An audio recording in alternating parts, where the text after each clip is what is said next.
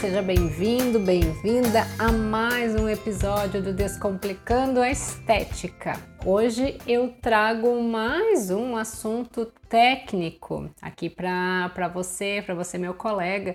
E esse aqui, se eu não me engano, ele é o nosso episódio de número 160. Então, lá no episódio 156, nós abordamos o uso do ácido hialurônico, mais precisamente o Skin Booster, né, no tratamento linhas do código de barras, que eles recebem esse nome porque elas se apresentam de forma vertical, essas linhas, né, bem acima do lábio superior, como se realmente fossem os códigos de barra de um produto, né? A pessoa tem o seu próprio código de barras.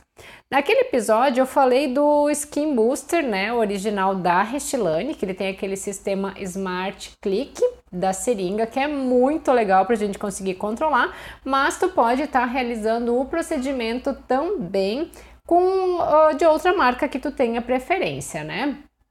Mas, ironias à parte do nome, né, do código de barras, isso é uma marca que incomoda demais as pessoas, principalmente as mulheres. E eu até confesso não ter prestado atenção aos homens. Enquanto eu estava escrevendo esse episódio, eu até fiquei pensando assim nos homens que eu conheço e vou passar a observar mais aqueles que eu vejo na rua também, né?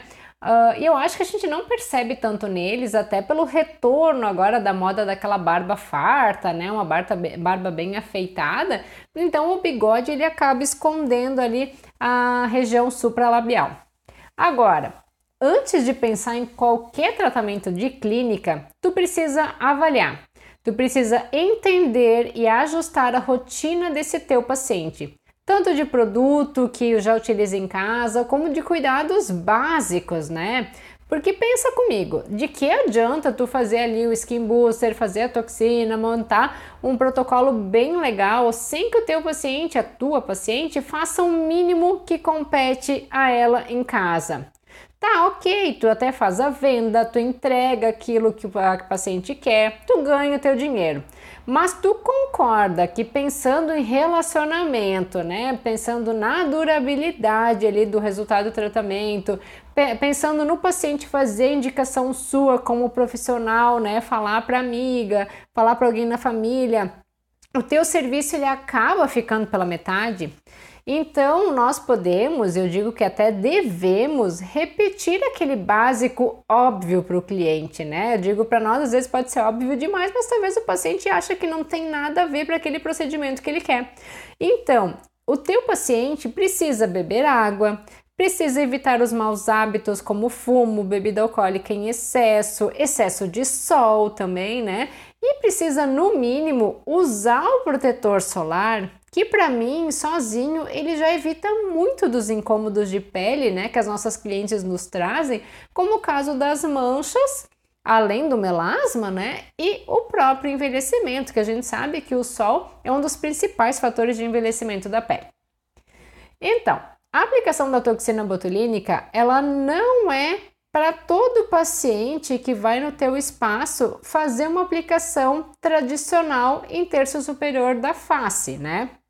Ela é indicada quando a gente deseja suavizar essas linhas verticais ao redor da boca, né? Porque tu pode estar pensando, ah, não, então ok, quando a paciente vier ali para fazer o terço superior, eu já vou estar metendo ali no código de barras, mas talvez a pessoa não tenha, ela não marque, ela pode fazer a mímica, mas não apresenta ainda que vai quebrar a pele, né? Então, essa aplicação da toxina no código de barras, ela é indicada quando a gente deseja suavizar essas linhas verticais ao redor da boca, né? Ou mesmo para aqueles pacientes que eles não têm um selamento passivo dos lábios, né? Que tu olha quando a pessoa está em repouso, ela está sempre com os lábios entreabertos, que é o caso dos pacientes classe 2. Normalmente as classes elas são utilizadas mais na odontologia, né? E o paciente classe 2, ele é um perfil retrognato, onde que a maxila ela tá mais à frente da mandíbula. E existe uma hipertrofia na tentativa de fazer a oclusão dos dentes, né? Até a gente costuma dizer que é como se o queixo fosse mais para dentro, mas não. Não é o queixo mais para dentro, porque a maxila realmente ela é um pouco mais projetada ali do que a mandíbula. E a terceira indicação, né, da toxina no código de barras é para os pacientes que têm o hábito de ficar franzindo a região, seja por cacoete, seja pelo consumo do chimarrão, que é bem comum aqui no sul, ou pelo cigarro também, né? Onde o movimento frequente, ele acaba gerando os vincos de forma precoce ali na pele. Então, como identificar e proceder à marcação dos pontos para aplicação? Agora eu vou falando e tu aí vai imaginando comigo, né?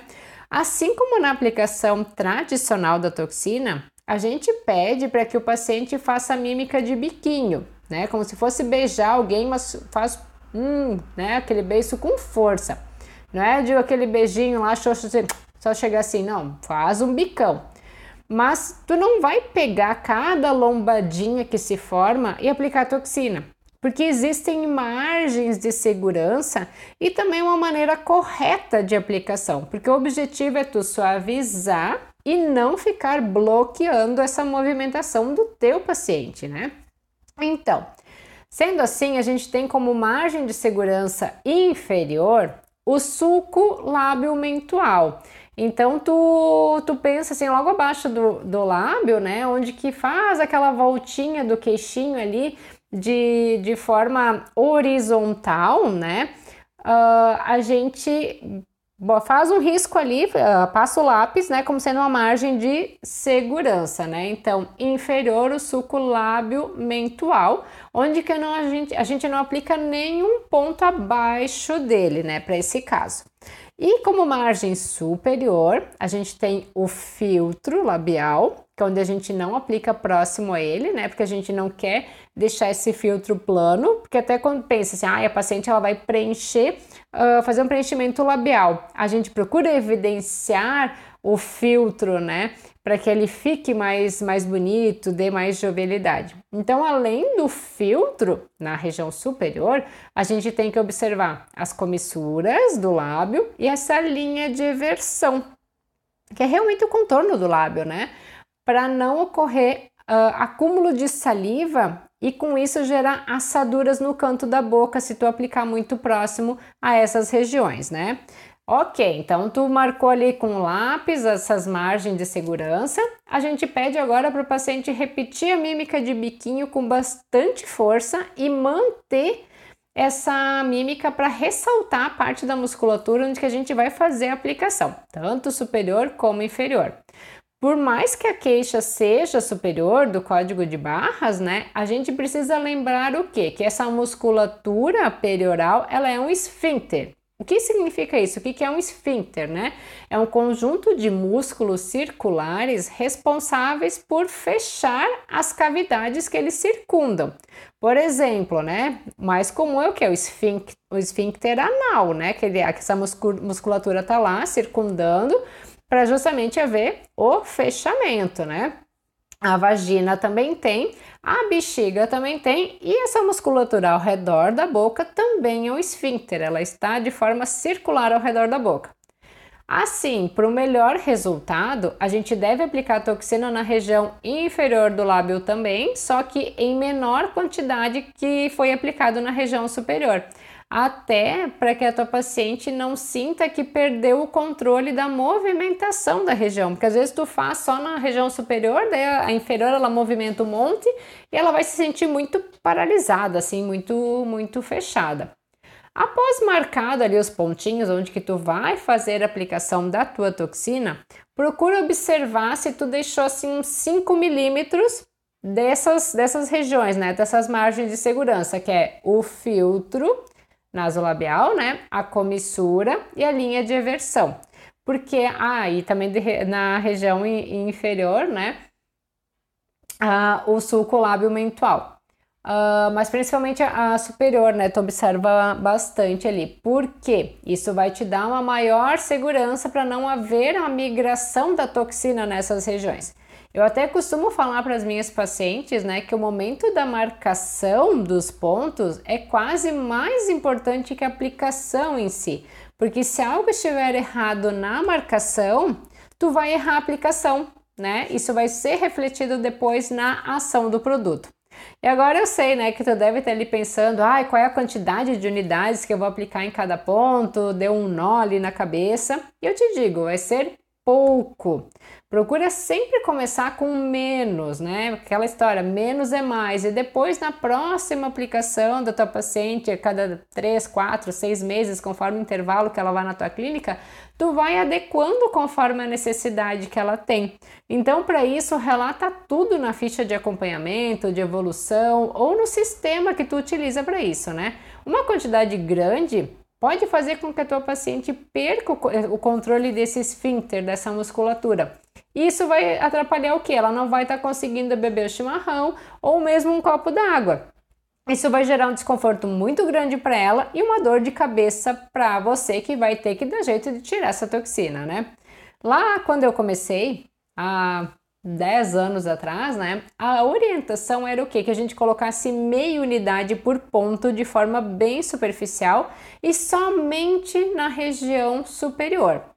Hoje já se aborda a aplicação de até 2 unidades por ponto. A reconstituição da toxina é normal, tá? Eu gosto da reconstituição seca, que é 1 ml, no caso das toxinas de 100 unidades, né? Só mudando o que? Para o Disport, que o de 300 eu coloco 1,2. E o de 200 unidades, até estou abrindo um parênteses aqui, né? A gente utiliza 2 ml e o Disport de 500, como é 2,5, também são 2 ml, né?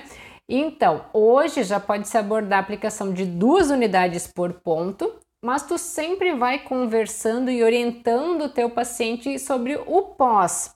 O que ele vai estar sentindo, né? Porque no início, aqueles primeiros 15 dias onde que tu tem a pega da toxina, tua paciente pode relatar uma perda de força, uma dificuldade na movimentação.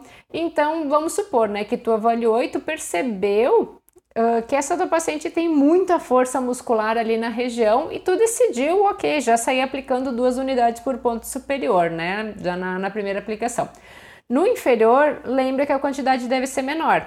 Então, não quer dizer que tu vai fazer menos pontos, por mais que embaixo, sim, acaba indo menos pontos do que na parte superior, né? Mas, se tu aplicou 2 unidades por ponto superior, na região inferior vai ser 1 unidade por ponto.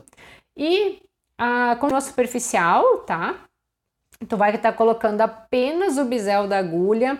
As agulhas, a gente tem as de 4 milímetros, hoje existem as de 6 milímetros, né?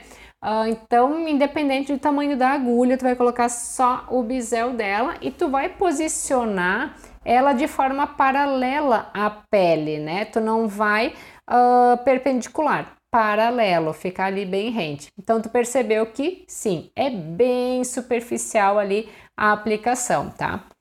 Essa região perioral, ela é dolorida. Né? Quem já faz preenchimento, que faz outros procedimentos, às vezes o hidragloss, uma micropigmentação labial, percebe que dá uma sensibilidade maior, né? Então pode ser aplicado sim um anestésico tópico, por exemplo. Como é rápido, eu não vejo a necessidade de estar fazendo bloqueio, né, para os profissionais que podem estar realizando, como é o caso dos dentistas.